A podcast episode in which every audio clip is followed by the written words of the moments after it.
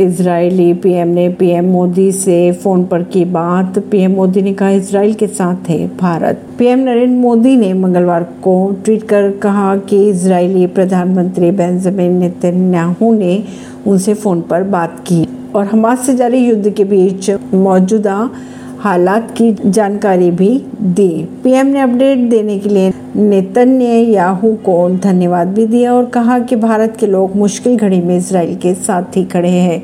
भारत हर तरफ़ से आतंकवाद की निंदा करता है। परवीन सिंह, नई दिल्ली से।